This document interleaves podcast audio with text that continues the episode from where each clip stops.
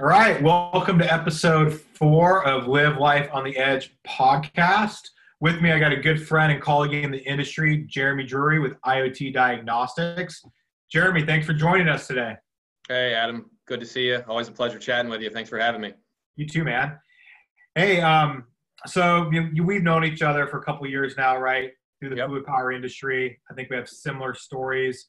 Um, you guys do some pretty interesting stuff for the people listening in, will you give them an overview of IoT diagnostics, what it is you guys do, and then maybe history of of where you came from, like how you incubated, how you got to where you are?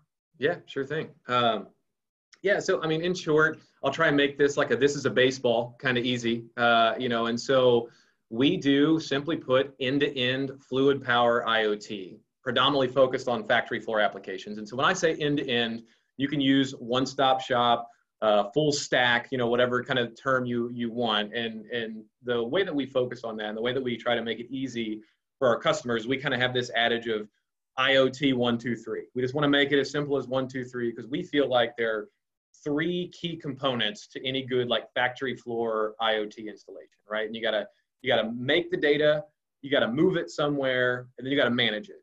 I like um, that. And so, and so we, you know, we focus on solutions for all three of those and, and pull it all together. And so we do proprietary sensing hardware for things like pump monitoring, fluid monitoring, filter monitoring, rotating equipment monitoring. Uh, and then we pull into, you know, we also have our own gateway type of uh, data collection equipment as well.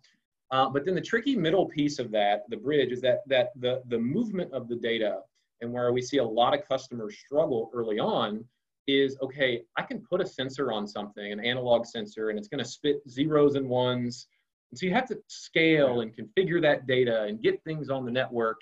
Um, and you know, I I assure you, I will not knock any big co's uh, as a as a part of this episode. So a big co not to be named.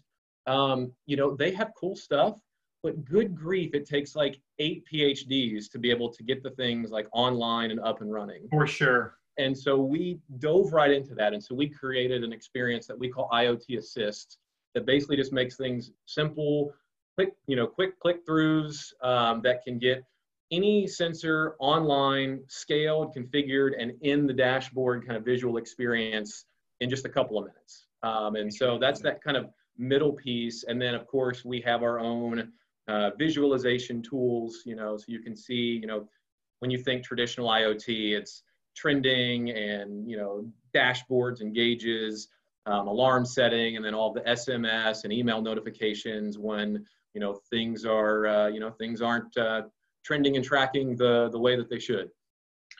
So, okay, so just for me to kind of recap a little bit, you're taking the friction out of customer has a problem, or they, they have a process they want to monitor and they're going to go out there and you're going to deploy your hardware, maybe your sensors, maybe other sensors. It's going to click in very easily.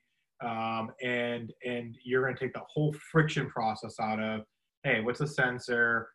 Um, how do I make it from zero to five volts, this type of pressure, into, into, into what input?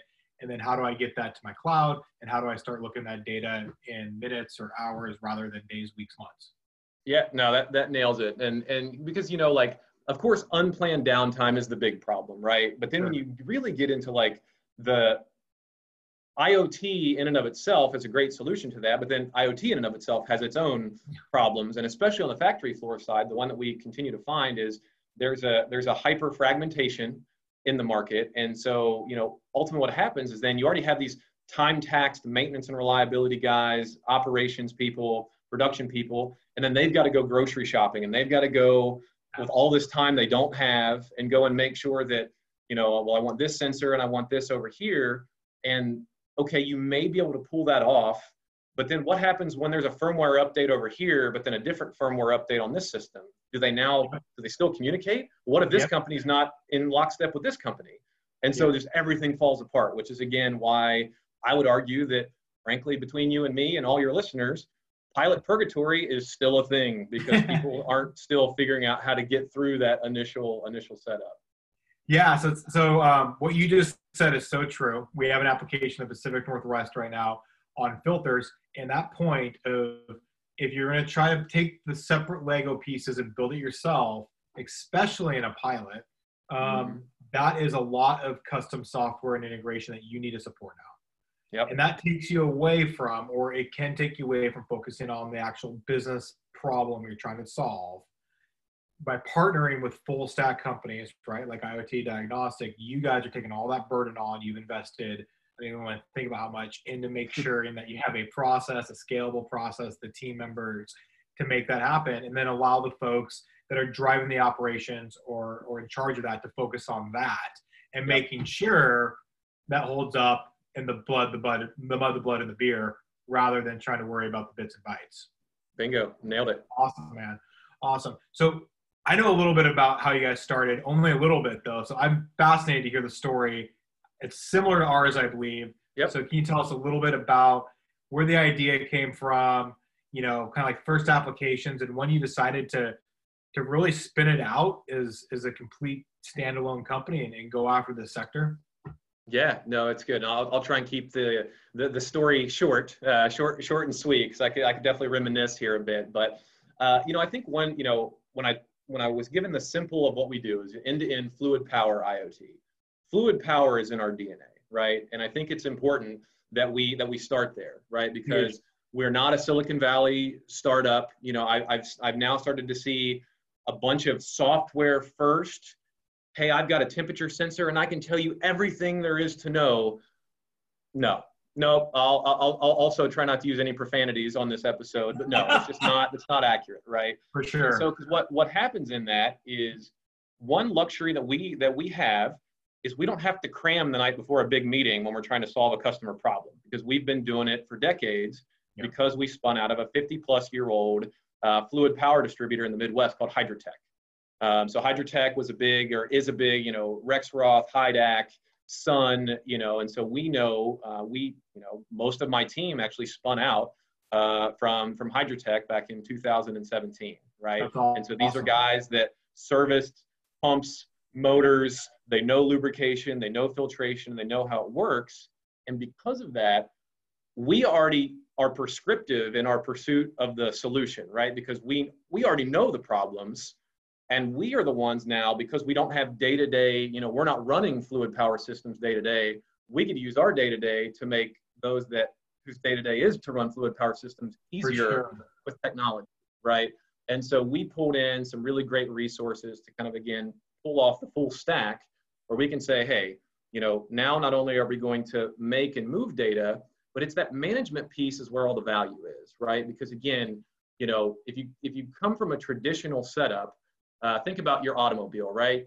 Historically, you you know, you get a check engine light. What do you do? If you're not a mechanic, you go and take it to a mechanic.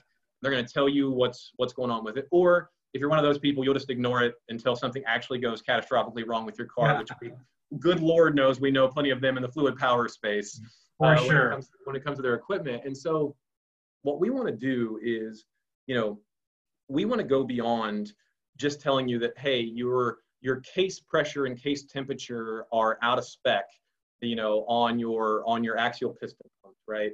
And you know, our big philosophy is in connecting the dots because if you are just looking at your pump health, good for you. But imagine if you also knew what was going on in your fluid chemistry and in your filtration, and you could start to track, well, if your, you know, if your ISO 4 particles are, you know, skyrocketing and you've got, you know, less than four micron particles roaring through your system, you can guarantee you're going to start to see deficiencies in your pump. And so our goal is to help, especially the incoming fluid power professionals, that maybe miss the gap of being well trained by the machine whisperers of old. For sure. They're going to have to rely on technology to say, well, what do I do now? You know, and so we want to create this really simple kind of paint by numbers where it's not only let me tell you this data today, but then we're going to split it and look at both sides. Let me tell you, let me tell you the story of what actually led up to this. So let's walk through the degradation branch of what led up to this. And if you don't do anything about it, we're going to go ahead and tell you what else is going to go down in the future based on all of the machine learning and predictive modeling that we're doing as a as a part of the the monitoring. Interesting. So okay, you just touched on something I think is so important. People might not realize uh, if they're not from our industry. There is a major, major, major exit of these machine whisperers. right? Fluid Power is not recruiting people that are millennials and young. Right. They're not coming. And it's not just on the suppliers or the distributors, it's at the OEMs and the consumers of it. They're losing it.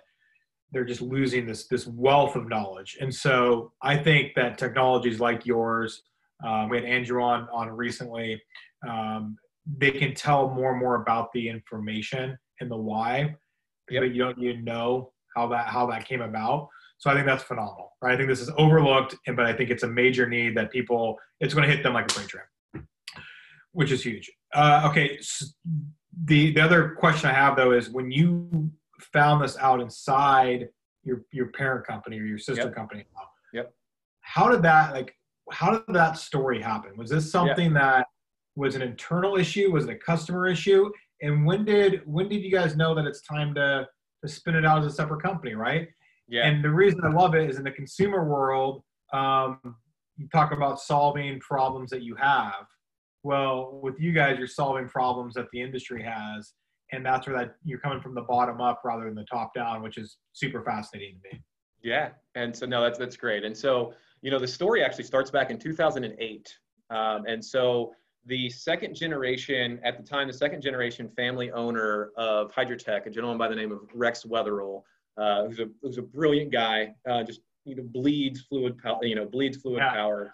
Um, you know, he had this idea for a, a case monitoring pump device, right? And this is, you know, not this was purely analog, you know, idiot lights, red, green, you Yeah. know, on a on a device that's just saying, hey, when something's Siren. got a- that there, yeah, go into a tower.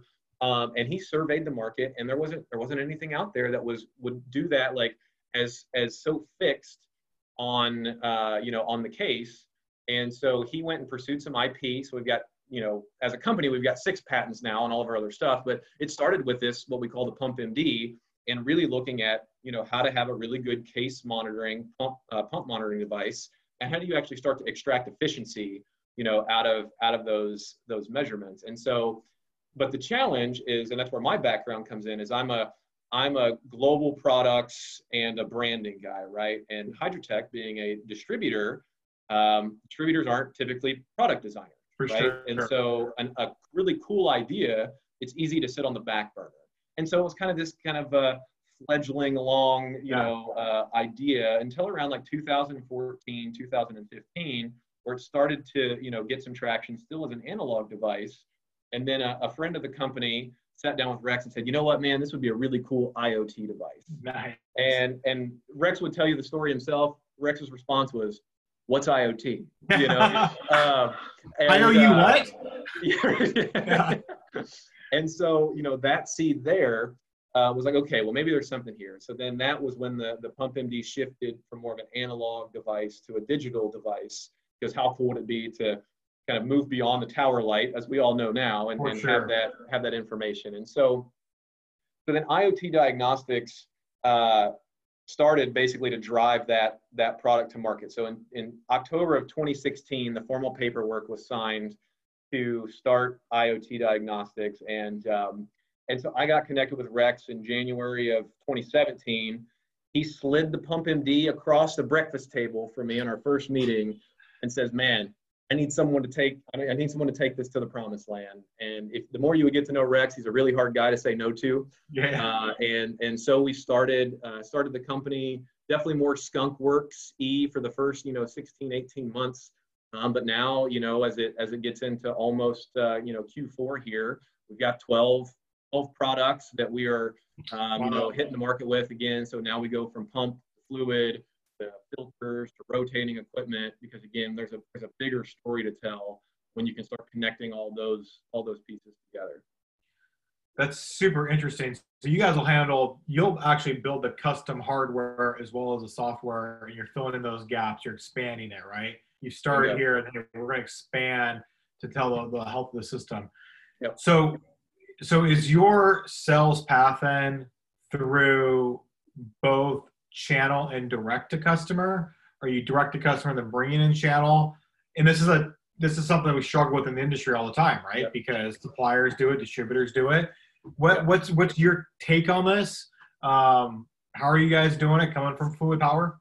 Yeah, sure thing. You know, I mean, we're a big we're a big proponent of land and expand, right? And so um, now we're fortunate being in the Midwest. You know, 80 plus percent of manufacturing is within a six-hour drive of Cincinnati, Ohio, where we're. That's a good. That's a good spot to be in.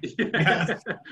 um, you know, but because of our, of again, where we came from, and, and, and so channel distribution is also in our DNA, right?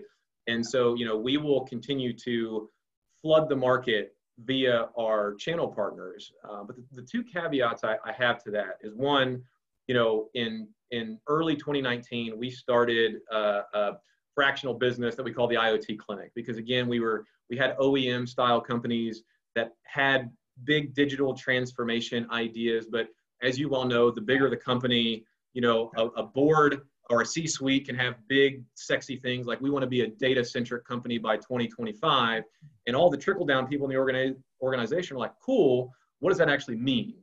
You know, sure. and then and then so we would come in kind of as an outsider's perspective and say, okay, well, you know, we can help you actualize kind of your early pieces of this. So that's that's really our primary like direct path. But you know, Pump MD's getting to market is through channel, and I, I think what'll be interesting, um, and if if there are any uh, U.S. based channel distributors that that'll listen into this podcast, like I'm sure there will be, we love some of the work that we're actually doing with one of our channel partners in New Zealand, right? Huh. And um, and so they're taking a to me they're they're a bit ahead um, with their model because they are basically taking our equipment and integrating in it integrating it into their service business that they're driving to their customers. So they're saying, hey, you know what, customer, maintenance and reliability is a big deal. You know you don't spend enough time and money on it. So why don't you just pay us and we'll outfit you with the sensors, we'll replace your filters, we'll look at your fluid and make sure that it's staying up to beat. Um, and man, they're just crushing it over there with with that model. And I worry that sometimes here in the U.S. that we're still because we've been so good at it, we just love to pass widgets. Yeah. You know, it's just it's just what we just pass the pass the most valuable widget through, and we just see such a, a value laydown for distribution companies that have service arms. I mean, to be able to integrate again, uh, you know, years ago I talked about the whole difference between advancing from being an, an enabler to an integrator, right? Yeah. You know, and, and so when you can go and you can do more than just, hey, I'm going to give you the latest thing to make your business better. Well, I want to go a step beyond that and actually get in your business because I want to be able to, you know, the, the day that you can show up to the right person with the right solution at the right time, you will never be replaced at that company as, as a provider. Yeah, and now, and now you're also tied to their outcomes and their performance, their uptime as a company, right? So the partnership gets stronger. I think that's super smart, and I think also the partners that we have in North America, they really look at, um, they really provide a lot of value-added services, right? They're Yep. different. They're not passing the widget. So I think there is there is a, a a major shift that started to happen 10, 15 years ago of these larger value-added system integrators. They still they still do all the supply chain and the and and and, and the inventory and all that stuff, but they are doing more of this. That's a super interesting business model, and I think what's compelling about it is I believe technologies like like IoT diagnostics that it enables pull through. It's Yep. not the product to sell, right? So if I'm a salesperson inside the fluid power industry, I'm not trying to figure out what's the margin I can sell on this device, but actually what's everything else I can sell behind it and how does that change my relationship with the customer? So I think that's a paradigm shift as well. And I, Yeah. I would imagine this happens. I mean, you and I have never talked about it, but I'd imagine you go into a customer, you deploy a system, you do an, an MD clinic or you do an IoT diagnostics, that relationship's got to evolve. Absolutely. And and and you know, and so the the real challenge to channel distributors is outcome based business is right around the corner. You know, 100%. where it's you know what, we're not really even moving widgets anymore. We are moving equipment in there that's going to influence your outcomes and that's how you're going to pay us for it, you know? And so the 100%. whole the more that, you know, I think as we've talked about before, you know, in our everything connected world, especially in our personal lives and the more time that we're spending working from home you know the more that everything in our personal lives are connected and we just have that expectation that we're constantly using and managing data in our personal lives when we get to our workplace and we have that disconnect where things don't feel connected and things feel very paper heavy and all of that there's going to be a big ache you know, that, that drives through that. And so, you know, with GE already kind of doing the pay by thrust, you know, our business model is set up in the future to also, you know, go into, okay, well, we would just rather, you know, have you purchase based on how much uptime that we're creating for you. Yep. You know, it's a big challenge to, you know, the the channel distributors to say, okay, how how ahead of the game can they be on on being ready to respond as the market continues to shift that way? Yeah. So it's so uh, the earlier comment we had too about about the employment gap, people leaving. That piece of it, if I'm a distributor integrator and you're gonna have the talent or the technology to make your customer successful, yeah. that piece of it's gonna play right in there because those skill sets they have internally are leaving as well. And Thank so if you are able to do that, oh, it's funny. It's funny how it all kind of comes full circle but I mean, just today I had a meeting with some with some partners of ours overseas, and they want to do a full OpEx deployment, and we don't see that in the U.S. yet. We haven't seen it really truly embraced in the U.S. And they're like, no, we want to know what the full OpEx is for a three-year, five-year contract, supply right. all the hardware, supply everything, and um, and they and, and overseas they they seem to be a little more innovative than we are here they push the envelope a little bit. And so um, I think you're absolutely spot on. It's coming here really, really quickly. Yeah. That's awesome, man. That's awesome. Yeah. yeah so, um, so, so a couple other questions for you. So what's the hardest thing you've experienced from bringing new technology into our industry? And what would you advise either companies that are incubating new technology internally or partnering with companies like yourself, like us, to embrace it and deploy it?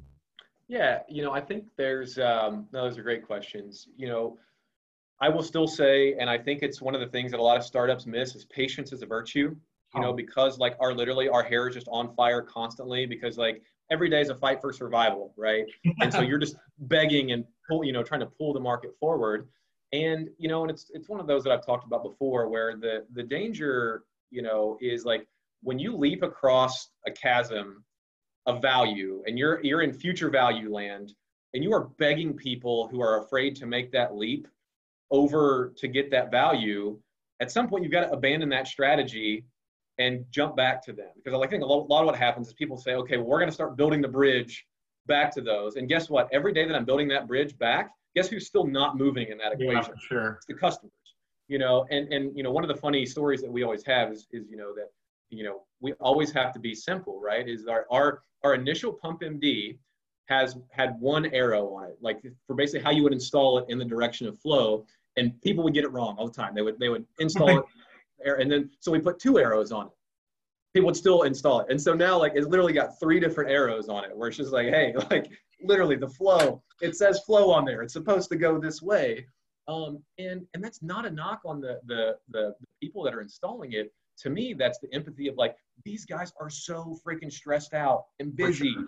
And like, yeah, common mistakes happen. We know it because we work super fast pace. You know, like I try and make sure that, you know, on any given week, I'm making better decisions than mistakes. And that's never a hundred to zero. You know, like there's always things that, that happen with speed. And so, you know, the the ability to just stop for a second and listen to the customer and listen to what is still pain points for them. And that's why you know, one of the big, um, it's not a trade secret of ours by any means, but I think it's a clever approach that we have is we are very application specific, right? Is like we are not trying yeah. to bolt on a sandbox on top of a company. We're starting to say, hey, you know what? Like your power unit applications, A, because they scale, because they go everywhere, let's start there. That's a common problem. It keeps you up at night. Let's start with that and let's outfit one of those and then watch how quickly. And we have, Adam, we have seen that win and scale at every single company that we've started that on. You're preaching the choir. Yep. So I think that being application specific, being purposeful built for our industry is huge. I yep. think people come out there and say, "Hey, we have this this big horizontal solution, and we can do anything for you." And hey, what do you do over here for this? Do that? No, I think you have to pick a market, pick an application, and go on it. And I think that you know what we've experienced is a lot of customers are a lot more opt to partner in an ecosystem. Yep. And three or four years ago, they weren't. So you had to come kind of bring in the one platform that could do everything. Yeah. I so so I think this is super important for our industry because if I'm going into a fluid power a distributor integrator that builds power units, and I just want to use your, you know, your tool, then I can use your tool, your application, your cloud, your full stack, deploy it, and that ramp up is, is a lot. You, you're focusing more on the business and how to support the new business models than you are the technologies being deployed. Yeah, and and again, I think a lot of it, Adam, is because like I also, you know, eight times out of ten, we're selling to doers and implementers, not C-suites, right? If, if, if our business model was to sell to C-suites, heck yeah, I'm going to sell them the enterprise platform. This thing can go as horizontal. Absolutely. Let's go boil the ocean together, you know. Yeah. But the reality is, is like that's not that's not where we serve because again, we've you know we know fluid power, and so it's really easy for us to slot into someone who's there, you know, servicing this equipment and using it every day and when you talk about their problems, they're never going to talk to you about network connectivity. They're going to talk to you about the fact that, you know, maybe that what their mode of operation is, is they've got buckets underneath their leaky hoses. And then at the end of every shift, someone just takes that bucket and just dumps it back in the tank. Absolutely. You know? yeah. Uh, our, our first use case five years ago, six years ago now, six now, was um, was a steel mill with a power unit and it had a leak in it and the power unit alarm clock was going off and shift one put styrofoam and duct tape around it. So you, so you couldn't hear it and so and so it, it broke and and uh, it went down and it wasn't the cost of the power unit it was the cost of the downtime right? But that's but that, that that's the industry. You're so busy you don't have enough resources. Bingo. like you get to this later and Adam, they're, they're, they're, they're more jobs are getting cut. They're continuing 100%. to ask to do more with less. I mean, I, you know, my favorite one of those is like, we knew a guy, a maintenance guy that, you know, he basically had your traditional kind of mechanical uh, filter pressure indicators, little turkey basters. And he got so tired of those popping all the time, he just stopped paying attention to them. Oh, yeah. A million dollar downtime event. Yeah. Because they had a massive, because he's just like, I can't, I can't deal with hundreds of little, you know, every time I turn around, a, a, filter indicator is is coming off, and so I don't know, like, is my housing incorrectly sized? I just, I, frankly, I just don't want to deal with it anymore. Interesting. Then, boom, major downtime event. You know. Interesting. So, okay, so question I have, maybe a little geeky here. So, um, when the data gets into your application, and and I have a large fleet of, of pumps or presses or power units or whatever and it's really great for the operator in that that shift or the or the or the um, shift supervisor. But now IT wants that data. Yep. How have you guys made it easy to transfer that data?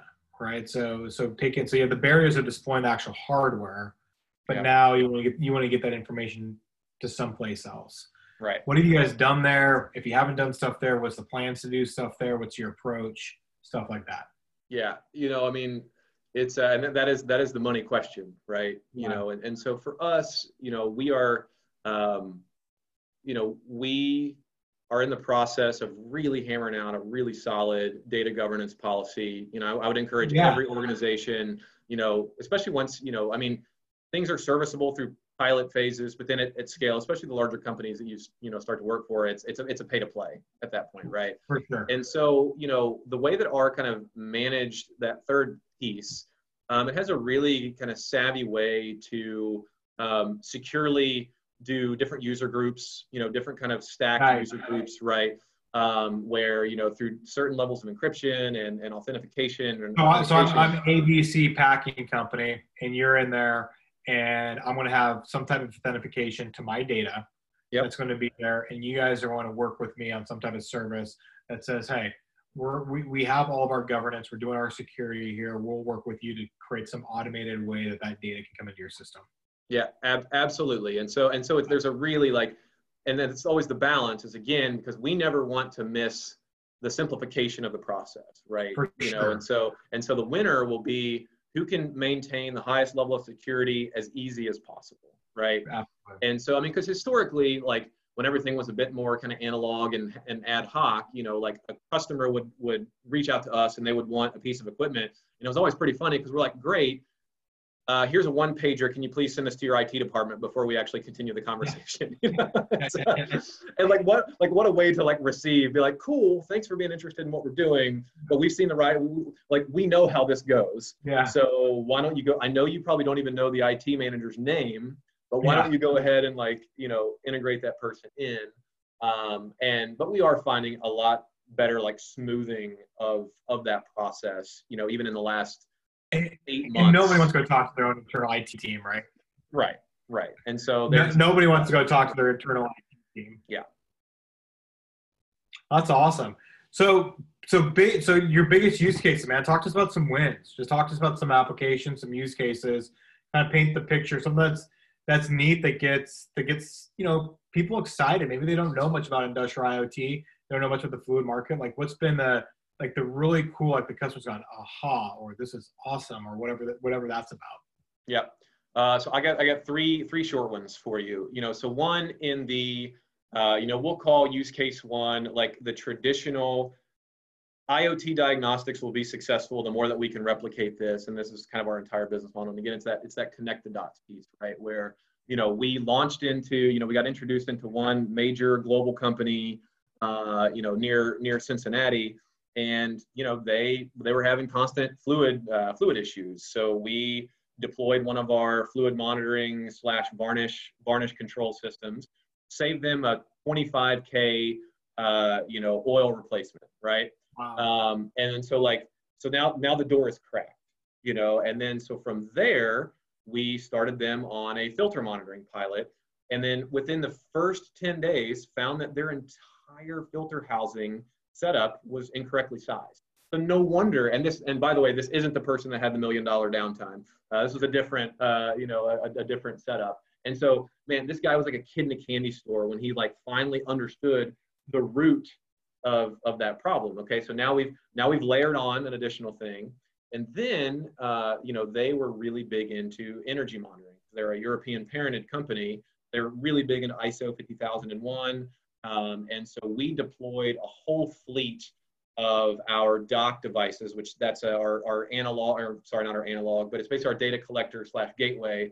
So we're monitoring everything under the sun in this section to see what, what's actually, uh, you know, causing energy, uh, energy sucks. And, um, and it was funny because as we're doing that, we started to identify some issues that he was having in his accumulator, uh, which was tangential. Because again now we're now we're in the managed data piece of it. You yeah. can really start to identify stuff. And so and now we're doing vibration. And so again it's like just boom boom boom boom boom you know and and there's global buy-in to what we're doing over there now because they, they actually see the the benefit of it. That's use case one. That's so uh, cool use case two is a topic that i've talked about out at um, out at IFPE earlier this year and it's the whole idea of like companies like yours and mine that can really drive to be the nucleus of an ecosystem of value. And so there's another big company that we're working with to help them better uh, prevent steam turbine downtime. Because again, it's in power generation, massive, expensive downtime events. And so, you know, our fluid monitoring system is in there and it's and it's you know distributing data. But there's literally like five key all different companies that are circling around. And like that's the beauty of IoT that I think people are scared of. But there's literally research companies, end users, the fluid supplier, tribologists, like yeah. everyone's literally circling around this data that we're just like safely and securely churning out to everybody. And then we'll get on the phone and be like, oh my gosh, like, does, does you guys see what this is doing? And you guys see, yeah. and like, everyone's just blown away, you know, yeah. by like how how cool this is doing. And so it's it's like having a it's like having a thread of your machine, and the machine's is giving you some information, and you can collaborate around it. Like that piece of it, when people first have their first collaboration around data of a machine, it changes the game. It's Adam. Imagine sitting at a conference room table where everybody has information rather than assumptions. Crazy. I mean, like, hey, that, that, that means less PowerPoints. That's, that's exactly right. Because now everyone's saying, now it's not, well, what do you think and what do you think? Like everyone's looking at the same data and being like, guys, no, like here's actually what this is. So like, what does that mean for you and for you and how can we collect? Like it just, so cool. all the the rigmarole of like how relationships usually start and feel kind of weird, all that just disappears when you're actually starting on a, in a good piece of data. And so then the third one final. It's just again solving Um, simple but really big business problems. So, you know, one of our other partners, um, you know, they're working on a big timber application, and they, you know, the company they were working for is about to expand. Um, and again, we were looking at stuff on there and found that they were using about an eighth of the power that the people that were supplying them the equipment said that they needed. So they're about to expand their whole facility, buying the same equipment, and suddenly we told them that, well, hey, before you go and invest X amount of hundred thousand dollars on this equipment, you don't you don't actually need it that that robust and that oversized. And so That's cool. again a massive savings event um, for them, all because frankly they just got data that they're looking at. And again, this isn't you know the basic stuff. You don't need to have a data science de- degree to look at it and be like, well, someone told me it should be here, and we're actually showing it here. So. Yeah. Okay, that's a, that's an easy that's an easy kind of react and move kind of decision. it's funny because I always say that like AI and data science kind of for the PowerPoint, and then you might do some machine learning maybe, but it's probably just some very basic data analytics and regression type analysis, and that is the low hanging fruit. And there Okay. is so much waste inside the the industry financially, um, productivity, efficiency, or energy that the payoff's huge, man. This payoff's huge. So uh, to kind of wrap it up, what are you excited about? Like when you look at the industry, like what I mean, you're a visionary. You've seen this. You know, I've had, I've had talks about where it's going. What what excites you? Like what, what do you see down? You know, either in COVID, post COVID, you name it. What's uh, Yeah. what's what pumps you up? Yeah, uh, to me, I believe you know when I think about the kind of the the pendulum model of research and then investment. You know, I feel like literally that that pendulum of research is pulled back about as high as it could possibly go at this point. Because you know what was 18 months ago even to sell a sub thousand dollar sensor system? Oh my gosh the the sales cycle to do that was just insanely long you know? Um, and then now you know before covid hit at the beginning of the year i mean we did a little road tour just in just in ohio back in january and we would literally within an hour talk to someone understand their problem present them a solution they're like all right let's do it you know and we're like wait I'm, like like let's actually do it you know so good. um, and then I know, you know, COVID's obviously corrupted a lot of people's budget. People are still just kind of uncertain, and so you know, we've definitely, obviously, have had some things go on on hold.